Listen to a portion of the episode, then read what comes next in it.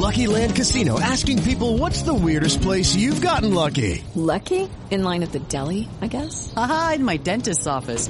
More than once, actually. Do I have to say? Yes, you do. In the car before my kids' PTA meeting. Really? Yes. Excuse me, what's the weirdest place you've gotten lucky? I never win and tell. Well, there you have it. You can get lucky anywhere playing at LuckyLandSlots.com. Play for free right now. Are you feeling lucky? No purchase necessary. Void where prohibited by law. 18 plus. Terms and conditions apply. See website for details. Mary redeemed a $50,000 cash prize playing Chumba Casino this year. I was only playing for fun, so winning this was a dream come true. Chumba Casino is America's number one social casino experience. It's serious fun. With over 80 casino style games to choose from, you too could win life changing amounts of cash. Be like Mary. Log on to ChumbaCasino.com and give them a whirl. That's ChumbaCasino.com. No purchase necessary. Void where prohibited by law. 18 plus. Terms and conditions apply. See website for details. The voice in the preceding commercial was not the actual voice of a winner. All right, welcome back to part two of our interview with Julian Vandervelde. Uh, we had, it's not his fault. We have technical difficulties sometimes. Everybody does. That's the world we live in with streaming. I mean, this stuff happens whether we like it or not. So, but we're relentless and we're going to stick with it. I don't know if you remember what you were talking about when we left. Oh, I remember talking about puking. That's I think that's the last thing I remember is just uh, okay talking about running and throwing up and just being completely overwhelmed by how how regimented everything was and how professional everything was, uh, you know, at Iowa. Tell me about those shakes a little bit because I, I, like to ask everybody about those shakes. Are kind of famous now to help you guys put on weight. Were did they ever have you drinking those shakes, or was that something you were able to avoid? No, I was I was too heavy. I came in. Remember, I thought I was gray shirting. So okay. My understanding of my situation was um, was that I was going to come in after the season at the start of the of, uh, of the spring semester. Uh, and then I was going to have essentially that whole year where I was going to work out with the team and be a part time student, or at least work out on campus and be a part time student, uh, and then come in the following camp. So when whatever it was, like a week or, or three days into camp or something like that, uh, somebody got hurt and they called me up and said, "Hey, we're taking you off of gray shirt. We're going to put put you on the red shirt. and We're going to bring you in." I was 30 pounds overweight, uh, and not expected to do anything. So I was, I had not been actively working out at the time. Oh. enjoying summer break, right? Uh, Yeah. Went on a trip and was, you know, getting ready to, to, to hang out for the fall and, and be a part time student. And, uh, and so I was in no way, shape, or form prepared. I think my first three weeks, I literally ate nothing but grilled chicken breast and lettuce. That was Oh. it. Um, but they got me down to 295 in like three weeks, and uh, and that I played at that for you know the next 10 years. Wow. Jeez, that was. Uh, I bet your stomach was. Was it just waking you up at night, saying like, "Hook me up with a snack, man"?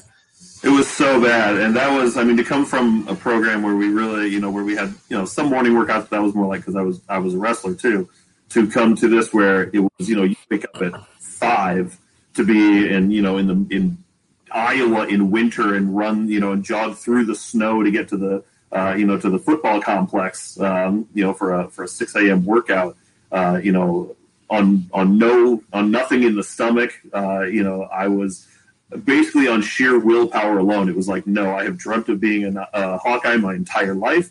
I'm not going to let this opportunity go by. Whatever they ask me to do, I'm just going to uh, you know head down, mouth shut, and let's just do it. So it was tough, but it was uh, I think it was necessary, especially for me.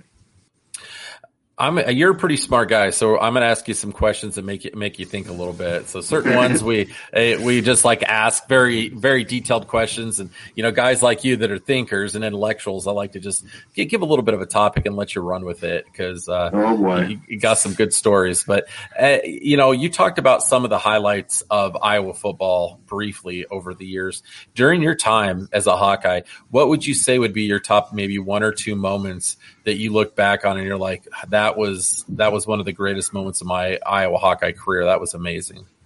Um, the first one I think is the kick against Penn State. Um, you know that that game, them coming in undefeated, right, chasing Joe Pa's next national championship, yada yada. Um, you know, and and Shonn Greene, that whole year was so fun blocking. Yeah.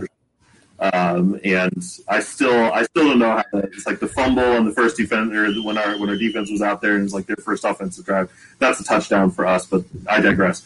The uh, the fact that we won the game at the end is the important thing. But I mean, the atmosphere in Kinnick that night was unlike anything I've ever experienced since. To have the you know the the fans all in black, but then the student section in green, which is something which has you know we had never done, and, and I don't know if it's ever going to be done again. But uh, you know, from start to finish, how electric that game was, um, and just feeling the momentum, and the shift, and knowing there were certain games where you just you just knew by like the way that you were playing as a team and the and the situation, you could just feel yourself like we're not losing this game. There's no way on God's green earth we are losing this game. And that was one of those. And so for it to come down to just the end and have uh, you know and have Murphy drill that uh, that kick, um, you know, especially like me and Kyle Calloway, RIP, you know, being there in the field goal, and it's like we're on the left hand side and we're kicking from the right hash, so they've got like the six biggest guys that Penn State could muster trying to knock just the two of us, you know, backwards into this kick and having to hold up on, uh, you know, on that moment. Um, that's remember that game forever. Uh, really, that whole I mean, that whole season and the next season, especially playing against our defense, as dominant as they were, those were just fun, fun times. Um, and the other one that might surprise you is uh, so the Orange Bowl. Um, I knew we were going to win that game before we ever played it. Uh, and we knew that. I knew that when we went to uh, Busch Gardens. Uh, um, not Bush Gardens. Uh, yeah, it was. Or, so it wasn't the Orange Bowl season. I'm sorry, it was the year before that. Um, so the Shonn Greene season, we went to Busch Gardens down in Tampa uh, for the Outback Bowl, and we had like the, the time when we had the snake. Uh, so like me and Mike Daniels put a, put a you know a, a, boa constrictor on our shoulders, and there's a picture of me like having a flamingo eating off of my head, basically and like we're all in there, right? Just these, you know, country kids from Iowa and dudes from New Jersey, and just this kind of amalgamation of, uh, you know, guides, and we're in the animal pens and we're having a good time and doing all this stuff. And the South Carolina players, all these, you know, six foot seven, six foot eight, just you know, three hundred and fifty pound monsters, uh, you know, SEC pride and all this thing, and you know, all that they wouldn't even get in the animal pen with the flamingos. They were like, "No, man, I don't mess with birds, man. I don't." And I was just like, "You don't mess with, you don't mess with birds. It's a flamingo. We're the Hawkeyes. Like, we are going to absolutely shred you." And was, there was like a mentality that was different between us and them. Um, and I knew that was one of those games where I knew going into it. As soon as that whole thing transpired, I was like, "We are mentally better or different than them, um, and we are going to win this game." that's a that's a really cool story. That's interesting. I mean, you just felt like you had that mental edge already. You're like, we're tougher than these guys. We're going to put it to them, and you know, we're a lot more resilient than they are. And that's mm-hmm. one of the great things about being a Hawkeye is they build that resiliency in the weight room and in practice. That you know, I think that's probably why they call it the Iowa Edge. You know, we've talked about that quite a bit of times. That it gives you a little bit of a leg up because you're outworking people, and you just got that confidence that you got the grit that some of those other guys don't. Um, so talk, tell us about some guys that have grit, like some of the guys that you went against in practice that, you know, maybe you didn't even go against that were just animals that, uh, on a daily basis, at times you pull yourself back, like, gosh, that guy is freaking amazing. Like just, just like, it kind of blew your mind watching him play. I mean, that, that I think was the best part about playing at Iowa was, especially when I was playing there was you had guys like Matt Kroll, and Mitch King and Karl Klug and Mike Daniels and Christian Ballard and all you know, and the, I mean that's just you know the guys that are lining up across from us, and then behind them you've got like Pat Angerer and Humpal and all these guys who are just, I mean, the best, right? Those defenses were so insane, uh, and to go against those guys day in and day out in practice um, was way harder than any game uh, you know that you could possibly play in. Because um, there was like they they knew how good they were, hmm. and Norm and the attitude that he instilled in those defenses. Uh, like every single practice was a game for them, so they came for your head, uh, and you had to be on your game every single play. I mean, Mitch King was so quick for a guy his size. Um, I still don't think to this day I don't think I've ever actually touched Pat Angerer. Um, know, you'd get up to the secondary and, and, go to block him, and he'd be like right there, and you'd have him squared up, and then you'd go to hit him, and he was just gone. Um, so I mean, they were, you know, and Matt Kroll was the toughest son of a gun ever. I mean, you you can literally go across the the board. I don't think there was a person on that started on those defensive lines that I had to try and block uh, that was not at the top of their game and was not better than anyone that I went against in uh, in actual game scenarios. So those front sevens were just brutal. What kind of teammate was Pat Angerer? We just had him on just recently, and he's one of my all-time favorite Hawkeyes just because of, you know, like we talked about the grit, the determination, and the guy is just, you know, a fireball. Um, mm-hmm. What kind of teammate was he? He was great. Um, he was he was he was odd in a wonderful way. Um, you know, he was the guy who would who'd mess with you. You'd get out of the shower, and he'd come over and just like nothing was wrong, just put his leg up on the you know on the on the stool next to you. Uh, you know, just start naked and start having a conversation. Are you trying to get in my head? Like I'm not the opponent. You don't have to psych me out, dude. Um, but no, he had a little like all of the truly great linebackers. He he's a little unhinged, right? He was just a yeah. little off, um, and it was terrifying. Uh, and for him, I'm just it, it, was one of those things where every day you woke up and you were like, "Thank God this guy's on my side." Right? Yeah. So if he was on the other side, I would be in so much trouble is there any sort of cool stories that happen in practice or in the in the weight room with your teammates that like just a regular fan watching in the stands would love to hear about that had never never heard it maybe? You know maybe sometimes you're sitting there working in the office and it just pops into your head and you're like oh god that was hilarious. Like that was really cool. Like Tyler Kluver told a story about how they were looking for one of their teammates and he wandered into the uh, the computer lab and forgot about a paper he had to write and he was sitting there stark naked writing a writing a paper in the computer computer lab completely naked. I mean, they, uh, I've heard a lot of them. Cole Fisher told a really good one about how Kirk, like right around Thanksgiving, they were he was pissed off at him because they weren't mm-hmm. practicing very hard, and he looked at him and he said, "F you, Happy Thanksgiving," and then walked off and walked off the field, and they were all just like, "Whoa!" Like he actually mm-hmm. said the word, but you know, I, I kind of you know refrain on that. Did you guys, you guys ever have because you had a cast of characters on your team when you guys were there, including yourself. You have to have a couple pretty great stories of things that happened. It it took a lot to kind of shake me out of my focus because I was always I like I said I didn't I never truly felt like I really belonged there um, because I was like these guys are are superheroes and I'm this fat nerd from Davenport uh, you know, like what am I doing here? So like my, I constantly had blinders on. It was just like head down, mouth shut, do your job. Head down, mouth shut, do your job. The ones that all that would like kind of break me out of that were when like fights would break out. Um, it was because it was so rare, but you could always kind of tell it was coming.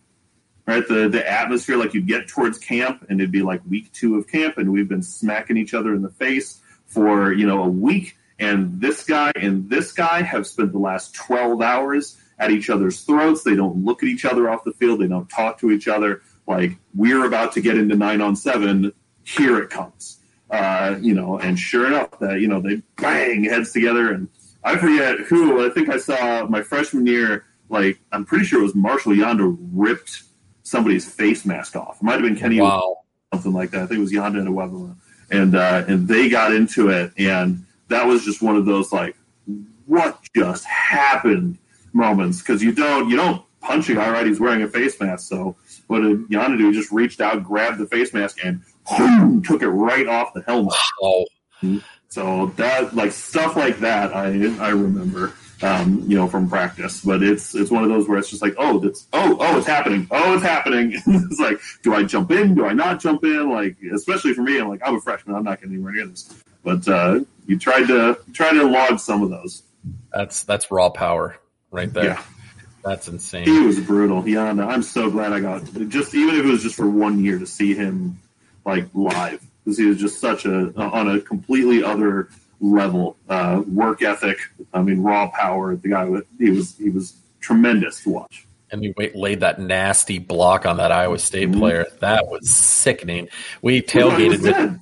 Yeah, yeah, he could have. He could have been. hey, I was um, I, I, was like a game, game or two after that. We were tailgating, and we just happened to tailgate next to his family, and um, I, I believe it was his sister. She was super cool, like a lot of fun to hang out with, and she was like, "Yeah, we got um." NFL like agents blowing up the phones now trying to talk to him after that block. They, and they were like, they were, you know, it was, you know, things were brewing a little bit for him before that, but then as soon as he laid that block, all of a sudden it's like everybody wanted him. Like Yep. that guy ran into a brick wall named Yanda. It was, it was sickening. So I, I don't know. This might be a record that you are very proud of. It might be a record that you're not so proud of. I'd be proud of it. I'd own it. And I have a feeling you do. Is it true that you hold the record in the NFL for being cut the most times? Oh yeah, by the and I think it's I don't think it's total, and I, I do I, I own this record and I love it. Um, I have the most transactions with a single team. I think it's Okay. like I have 21 or 23. I can't remember. if It's an odd number. Um, 21.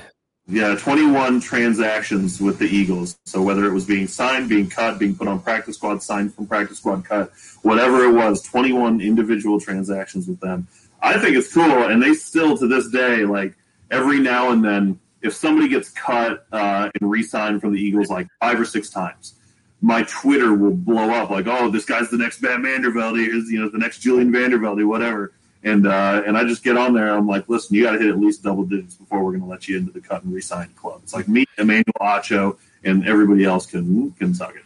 What were the ups and downs like of that? If that I always see that like on Hard Knocks where you, they just let guys go that have bled and sweat, blood, sweat, and tears all over the field, and they just bring him in and, and they cut him, and the guys are just professional about it. Like, okay, thanks for the opportunity, and they walk out.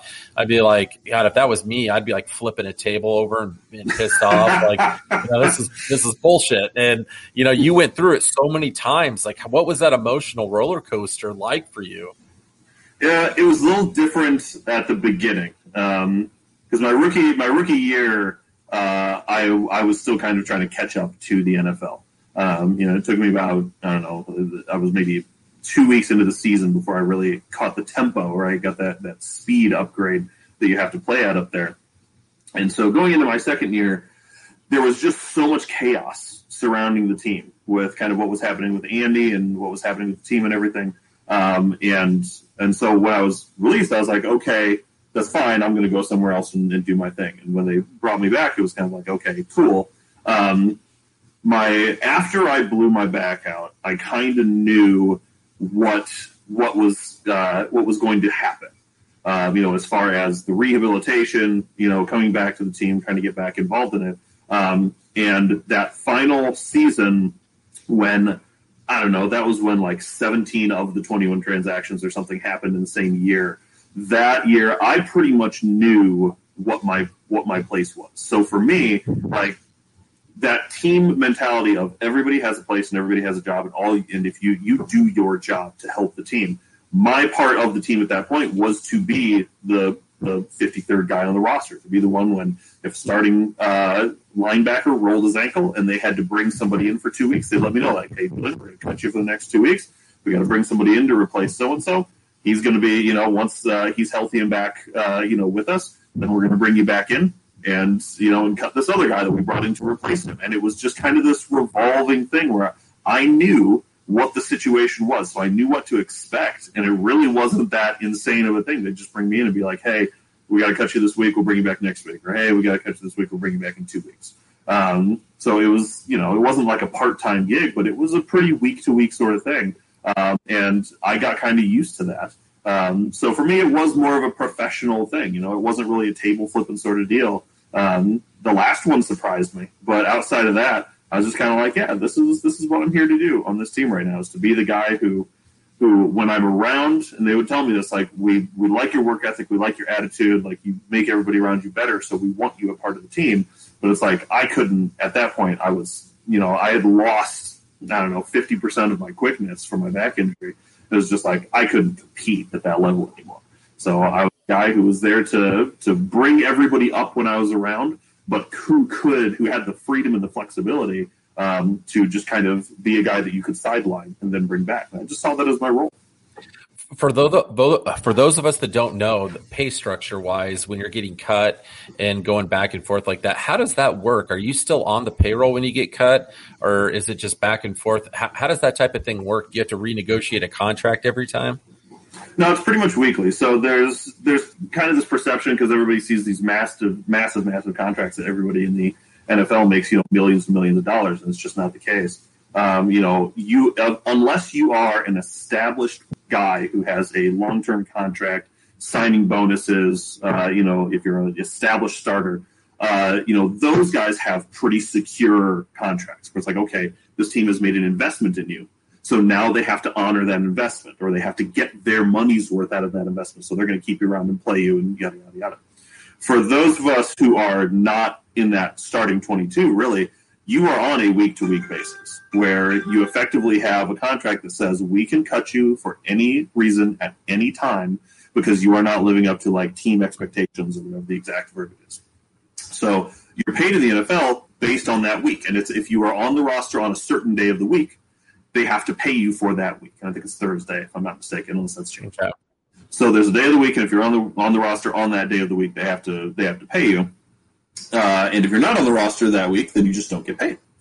So that was kind of what it was. Was I was on this you know minimum uh, contract where basically it was if I was on the roster for that week, I would get a paycheck after the game. If I was cut that week, then I would just go back to the uh, or to my uh, apartment and just hang out. Um, so it's don't get me wrong, it's not bad pay. It's not great, but it's enough that you know two weeks off, I wasn't sweating it. Okay, I'm interested to know what it was like to play for Andy Reid, what type of guy he was, because he seems like a pretty fantastic guy. And mm-hmm. with him coaching the team, the locker room atmosphere for the Eagles, especially, how does that compare to a to a college locker room like at the University of Iowa? it was it was kind of the perfect dichotomy between Andy and Chip because Chip was a college guy, uh, and he brought that exact same atmosphere to the NFL, um, to the Eagles locker room, and Andy was not. Andy was a was an NFL guy, was an NFL veteran coach, and so you had this very like I'm I'm a little disappointed that I got Andy in those last two years with with Philadelphia, and everything was kind of funky, uh, you know, during that time period with him and with the team um, and everybody knew going into the last season, like the players were talking about it, like there's no way he makes it through the end of the season. You know, they're you know looking for the next person. Da da da. Um, but Andy was very much so. You are professionals, and you are here to do a job. You've gotten to this point because you know how to optimize yourself. So like the lifts were pretty open as far as when you could come in and how much you had to do. Um, practice was a lot more laid back. Um, he's a brilliant, brilliant like mine. So his playbook was, you know, this thick. Um, and and there was a lot of like cool stuff with the offense, but he himself was pretty hands off. And the and the staff kind of reflected that. It was like you were professionals, do your job and make yourself ready to play. Was basically what it was. Uh, Chip was the exact opposite. Chip was a micromanager to the nth degree. Uh, so like like Iowa had, you know, was pretty strict and stringent with you. Chip was infinitely more so. Hmm. Uh, it did not jive. I mean, I remember Jason Kelce storming out of like the fourth workout that we had. We were like in their indoor facility running sprints, and we'd just done I don't know like a tenth or twelfth gasser or something like that, and Jason loses his ever loving mind. Just I mean, screaming at the at the uh, the strength and conditioning guys who come from Nebraska of all places, just F and BS. You keep treating us like that college freshmen. I'm a professional. You can't treat us like this, like we don't know what we're doing. Just walks off the field. Wow.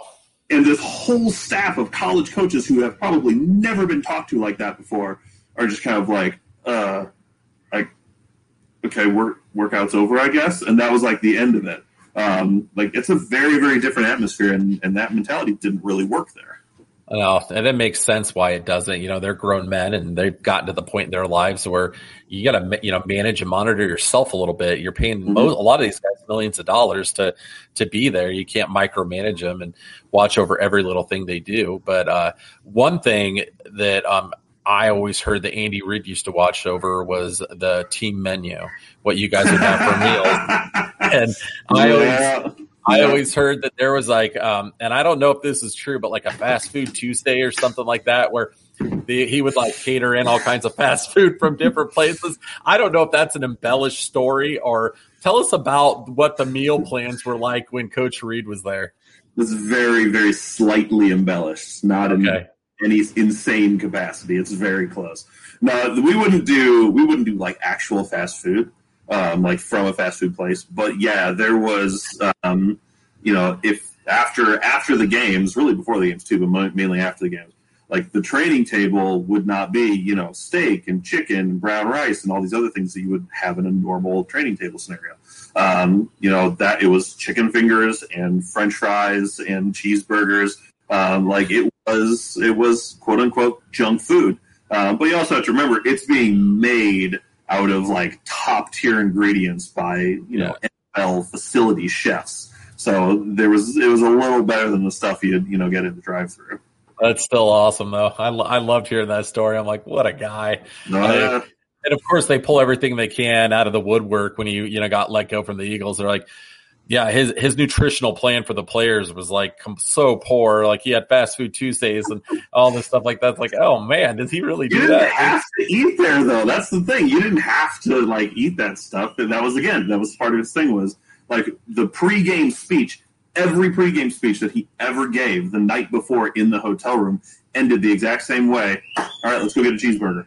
That was his like that was his wrap up to every meeting was all right, let's go get a cheeseburger and he was the first one out of that room to go get himself a cheeseburger. But that was Um, Speaking of head coaches too, with with Kirk, with your relationship with him and knowing um, him a, as you as you did playing for him all that time, I uh, I remember a post game speech and it was after a big win and it was during your time there. I can't remember specifically what game, but uh, the reporter asked him. She said, "All right, coach, you know it was a huge win. How are you going to go celebrate this?"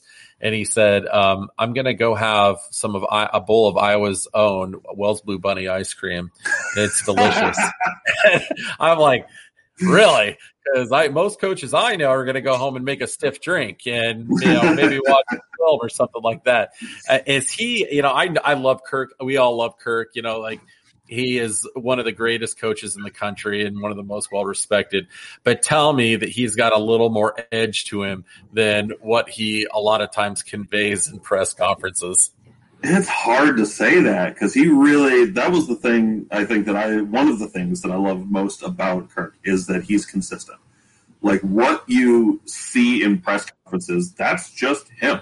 He's like that. Right? Every now and then, like to your point with the Thanksgiving story, right? Every now and then something will set him off. Right? If he knows that we've had a bad week of practice, you know, he'll lay into you a little bit at the end of the day.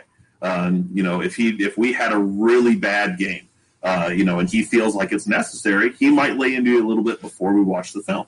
But he is even keel and he is consistent as they come. Uh, and so, really, yeah, what what you see outside is really the way that he is. He's he's to the point and he's very direct. And then those things will happen when his emotions just bubble up because he cares so much about what is about his players and his team and what is happening.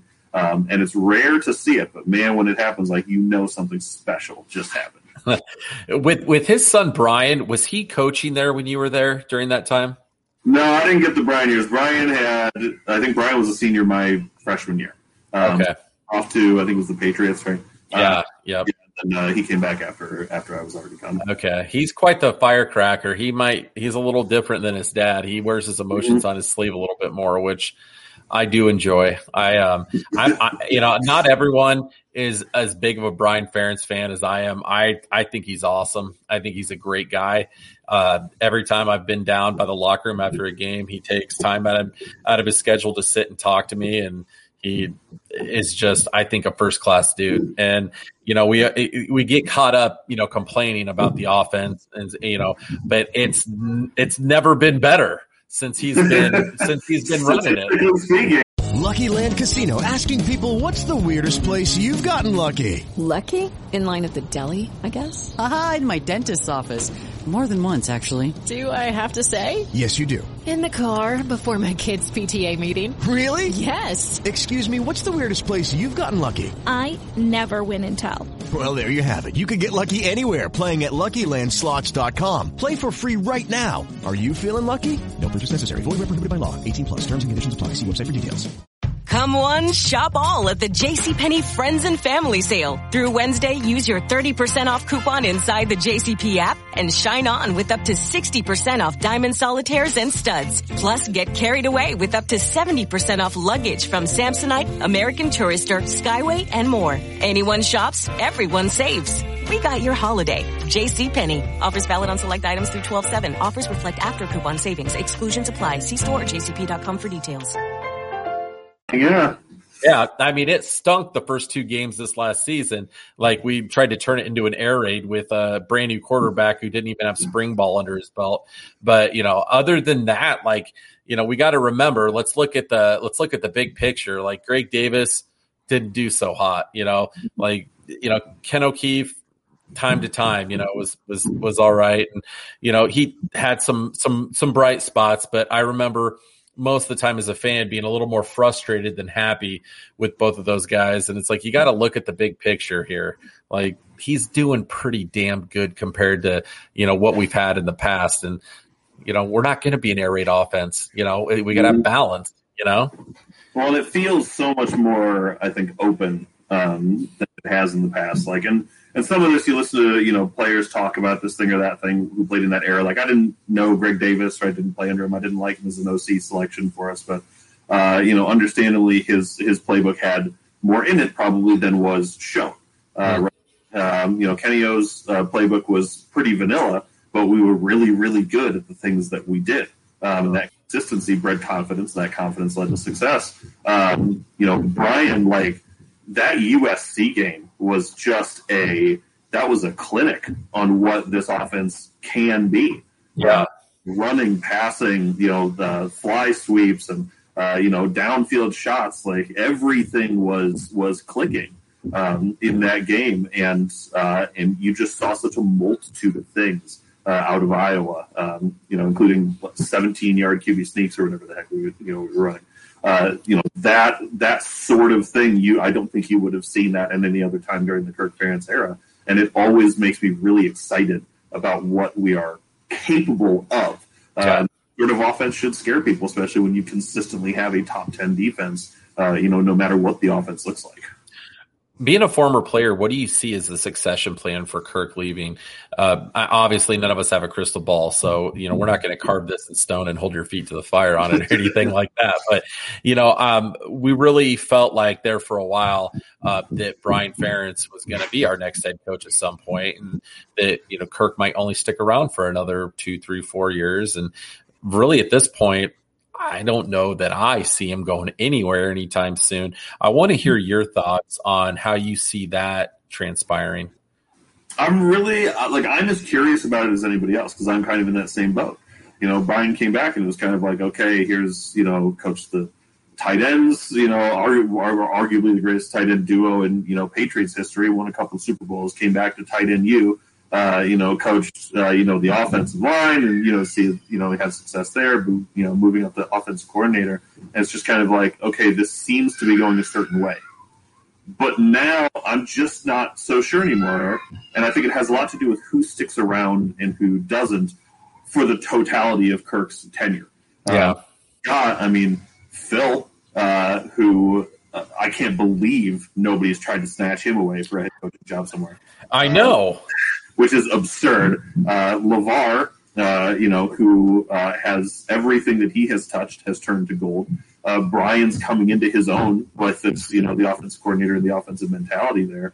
Uh, but then you can also go outside of the program and find some really, really high caliber, high quality uh, coaches, both at the college and NFL level, uh, with ties to either the state of or the program of Iowa. Um, and it's like, do you go outside of the program for this? Um, a lot of it, I think, will have to do with the state of the program when Kirk does finally decide to hang him up because nobody's, they're not kicking him out, right? He'll coach until until he's ready to go. Um, and then I, I assume that by the time he will leave, when he feels comfortable leaving the program in somebody else's hands. It's guys that with when he said this one thing made me think like we might have a potential Joe Paterno situation that he said he lives for practice. That's what he loves is the grind of practice. And he looks so forward to that. And he can't imagine not going to practice every day. And when you answer something like that, that means that you're truly in it for the grind. You love the game. You love everything about what it's what it's truly about. And you know those those type of guys. I mean, those guys are gamers and they stick mm-hmm. around because retirement is torture to a lot of those guys. And we might see him the, the head coach for the next ten years. He's in great health. He looks great. You know, he's we're we're the program's in better shape than it's ever been. So I um I always had the mindset. This is just my my opinion. I thought, you know, Brian, you want you want to be the head coach, okay?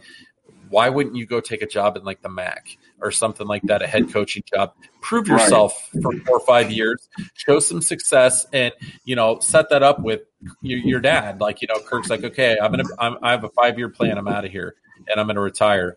If I'm Brian, I'm like, okay, well, if he, you know, they get the whole nepotism thing. Like if he gets the job, you know, there's going to be people, no matter how good we do, that are going to say, well, it's just because he's, you know, Kirk's son. So I think he'd be able to hush a lot of the haters if he went to one of those, you know, like a MAC or a Mountain West or something like that, mm-hmm. and you know, took over a program and had success. Then he's going to be ready, for, you know, a lot more openly welcomed for a Power Five job. What's your opinion on that? I think that's accurate. I think ultimately you have to take you have to take the names off. Um, you know, if you were to line up, uh, you know, the the top four candidates for the Iowa head coaching job when Kirk leaves, and you removed their names, and all you gave us was their uh, was their career statistics, right? What have they done? What have they accomplished? Where have they come from? Where have they coached? And you know, and what sort of success have, have they had there? Um, I think I think it's a no brainer. Uh, you know, I think that he's he has the pedigree in terms of his coaching experience to to do that. But I also think that that argument can be made for more than just Brian. Um, so yes, you so if so when you actually add the names back in, then it is kind of a situation of like, okay, well, Phil and LeVar are kind of in the same boat. Phil's obviously been around, you know, longer, and with the success of the defense, you'd love to see, you know, that sort of mentality on the team as a whole. Yeah. Uh, you know, LeVar being, you know, kind of a younger guy, uh, you know, again, having the success that he has had in the positions, uh, in the, uh, you know, being the special teams coordinator and whatnot, um, you know, that's kind of, is that more of a breath of fresh air because he's a little bit, you know, younger, but they still have the same ties to the program. If you go outside the program, do people like that? Is it popular to go, you know, the Iowa way is something that we really like take a lot of pride in. Yeah. And if somebody came in from the outside and did switch us to an air raid offense, right, and tried to do this and tried to do that and change things internally and bring in a whole new coaching staff, like would that be well received or not? Um, does it increase the the case for Brian if he goes somewhere else and comes back? I think so. Um, because yeah, then he goes to to your point, like you know the the MAC or something like that, um, and has a good amount of success, takes over a team and makes them you know conference champions or something like that then you can argue, okay, he has ties to the program and he has the pedigree, but also he's shown that he can that these these tactics from an Iowa perspective, from an Iowa guy, have worked somewhere else. So then you have as much. It's not. It doesn't seem like the program has such a stranglehold on itself from the inside, but you don't have the complete another 180 of bringing in somebody from the outside. So I do think that would help his case uh, in that scenario. That well said. I complete. I completely agree. Uh, what, one thing, shifting gears here, that I really want to know about too is your time in the Arena Football League.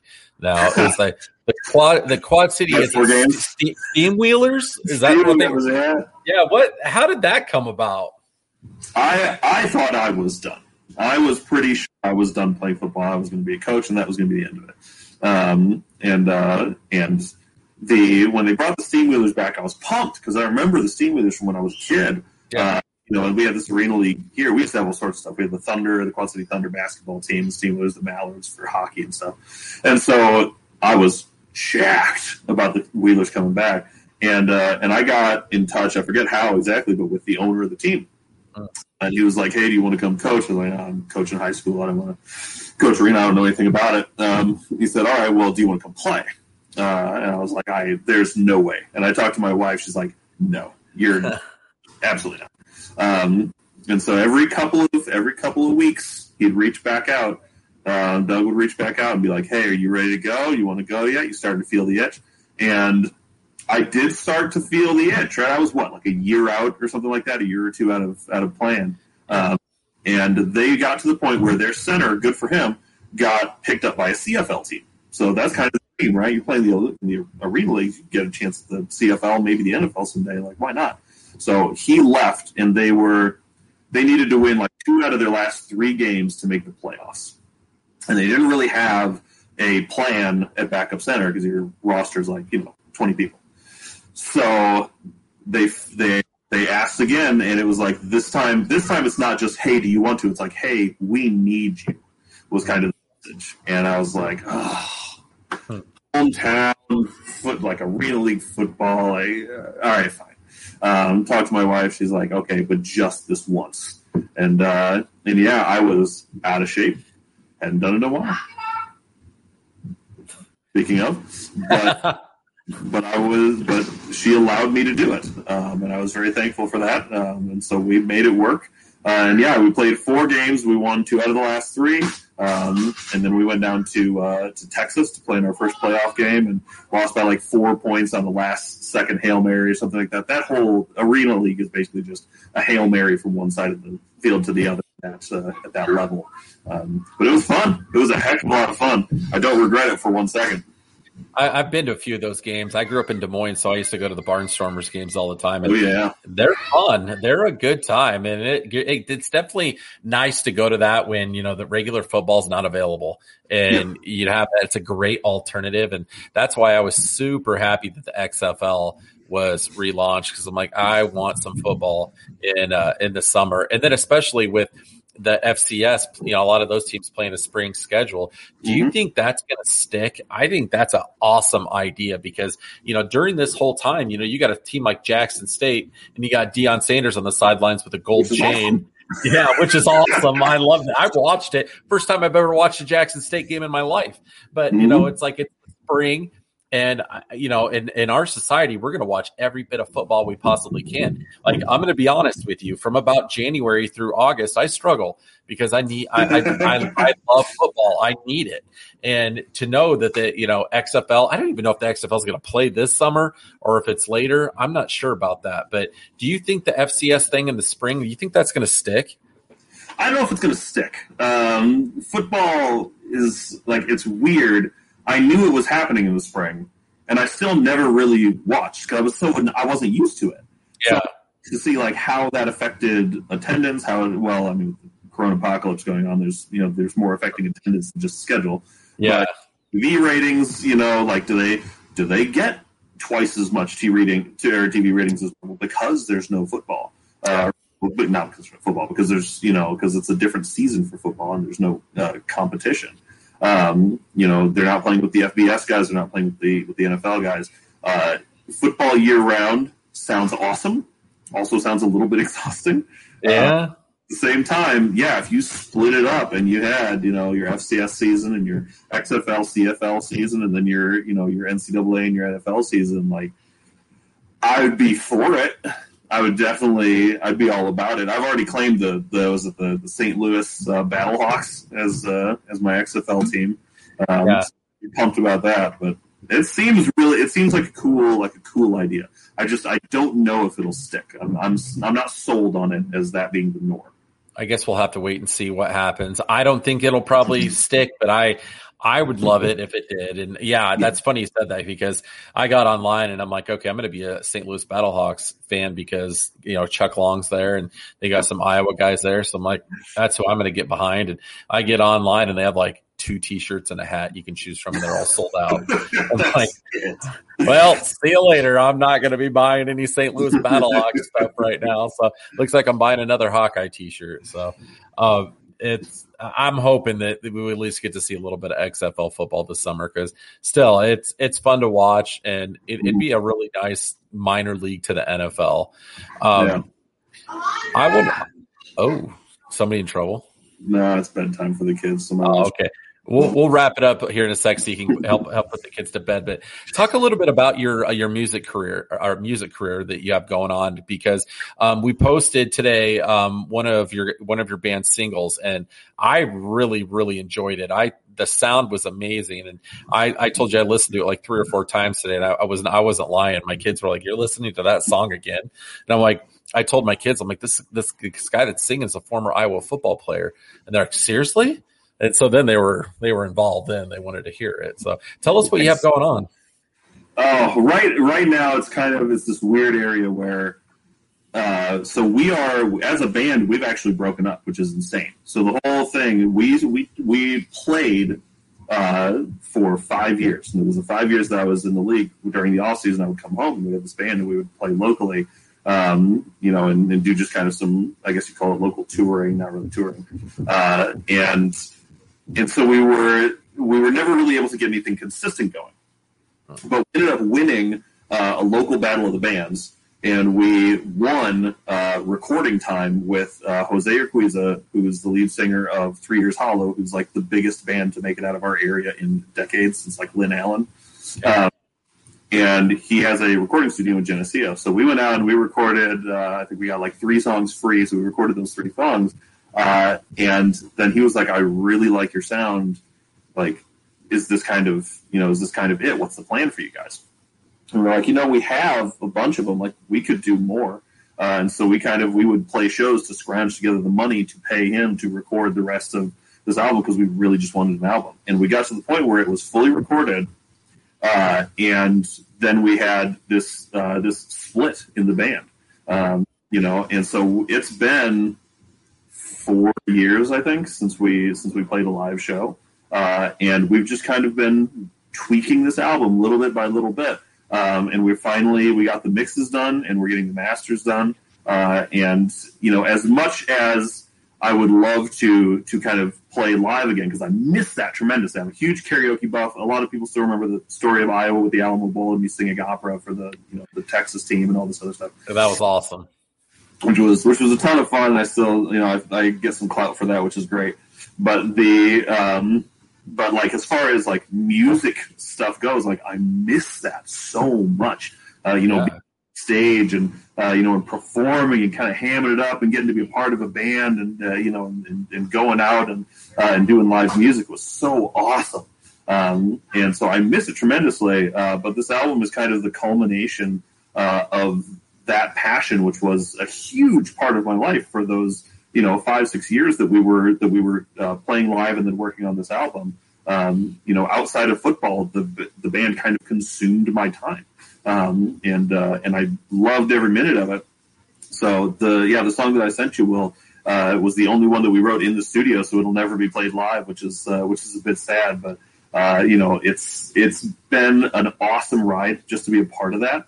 Um, and if you talk about like you know life being made up of experiences, like that's something that I'll never that I'll never uh, you know uh, regret is uh, is you know that battle of the bands especially. I mean, packing you know just a, even just a local bar, but packing a local bar with people and the lights and the smoke machine and the sounds and you know and people reaching up onto the stage and everything, and it was you know five guys just kicking ass for you know two hours. Like it was such an awesome experience. Um, you know, so I'm really, really excited to, to have this thing, uh, this, you know, this content coming out, this music, so that other people can kind of, uh, you know, hear a little bit of what we had to experience, what we got to be a part of for those years.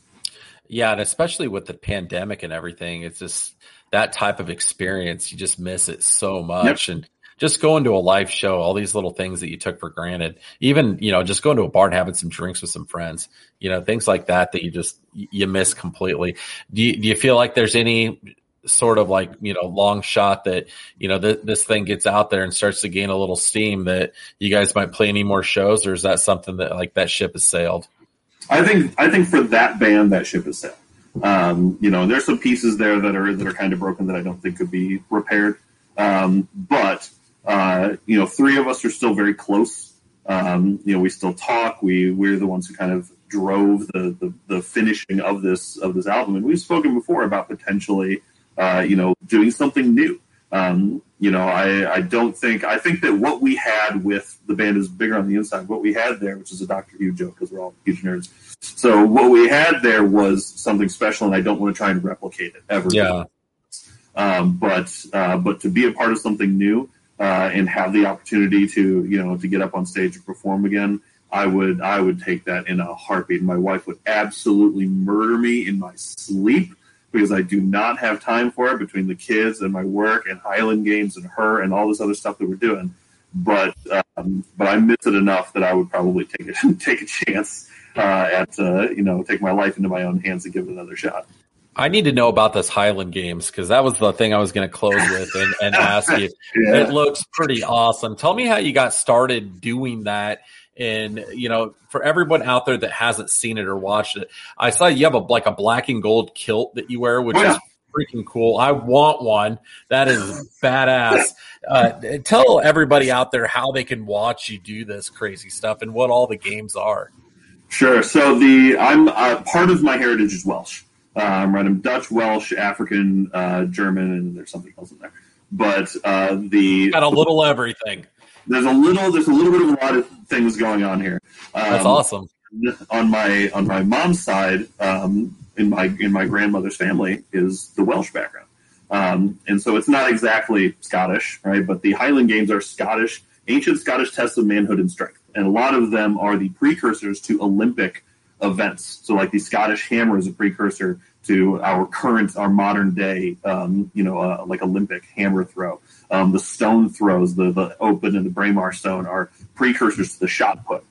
So there's some there's some some correlations there. Um, and I was a two time state champion shot putter, so I was like, when I I, I was interested my last year, my, the year before my last year in the NFL, I really started to get into this. So I started to kind of get into my Welsh heritage, and, and I knew that the Highland Games were a thing.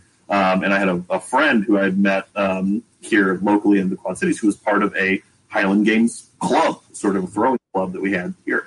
Um, so I went to him and we kind of did, uh, you know, he showed me, you know, some of the exercises and stuff or some of the events. There's nine events. Um, and I was like, oh, this is really cool. And then I got called back out to Philly. So then I did the dance in Philly that last year, back forth, back forth, back forth. And then uh, when I came back, I said, all right, well, I don't, I don't really want to do like traditional workouts, right? I've been lifting weights my whole life, and I don't know if I'm ever going back to the NFL. Like this seems like something I could really get into. Right? It's a, it's an explosive strength athletic event, um, and so I started to dig into it and got just. I mean, I fell down a rabbit hole as far as uh, as far as what it is. So um, you know, you've got nine events. You've got the two stones, which are basically a, a super heavy shot put, and then a and then a lighter one.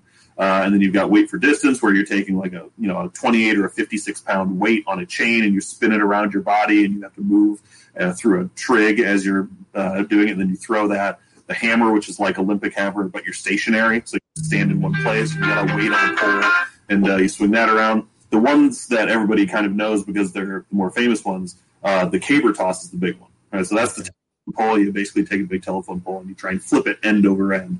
Um, That's crazy. So that one's fun. Uh, the sheaf toss, where you, you have a, a bag filled with twine, and you stab it with a pitchfork, and you try and throw it like 30 feet up over a bar. Um, then the weight over bar, you take a 56 pound weight, and you throw it over your head, and you try and clear a bar with it. So these nine events make up the the traditional Scottish Highland Games, and we there are contests for this all over the country, all over the world. I got invited to Japan to throw Highland Games at an army base in Japan.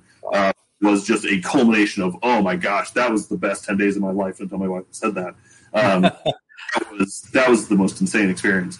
But these, uh, if you YouTube me on, uh, I'm pretty sure that's the first thing that comes up now. Is E ESPN came and did like an expose after I had been released from the NFL for the last time uh, on me throwing Highland games, and so that's up on on YouTube if you want like a precursor to kind of how it goes. Um, but it's super fun. It's super laid back. Uh, you know, everyone who does it uh, is is you know for the most part they're just awesome people.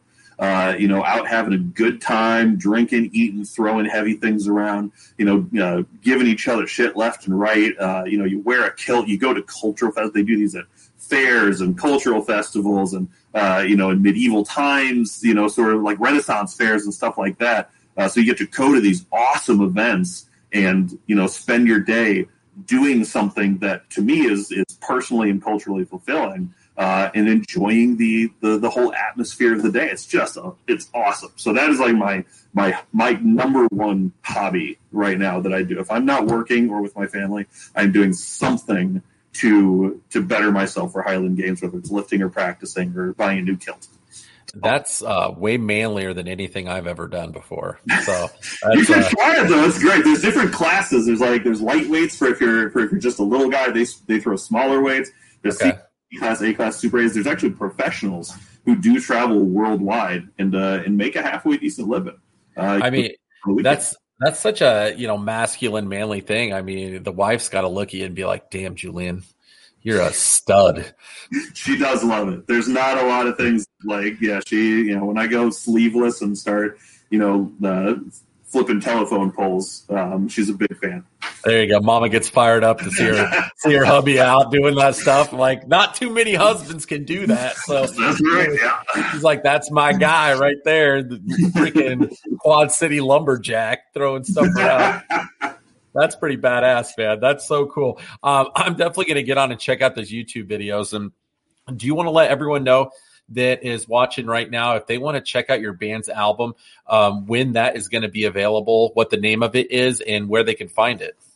Sure. So I don't even know when it's going to be fully available. Um, right now, the final tracks are being mastered. There's 12 of them total. Um, so it's the band's name is bigger on the inside.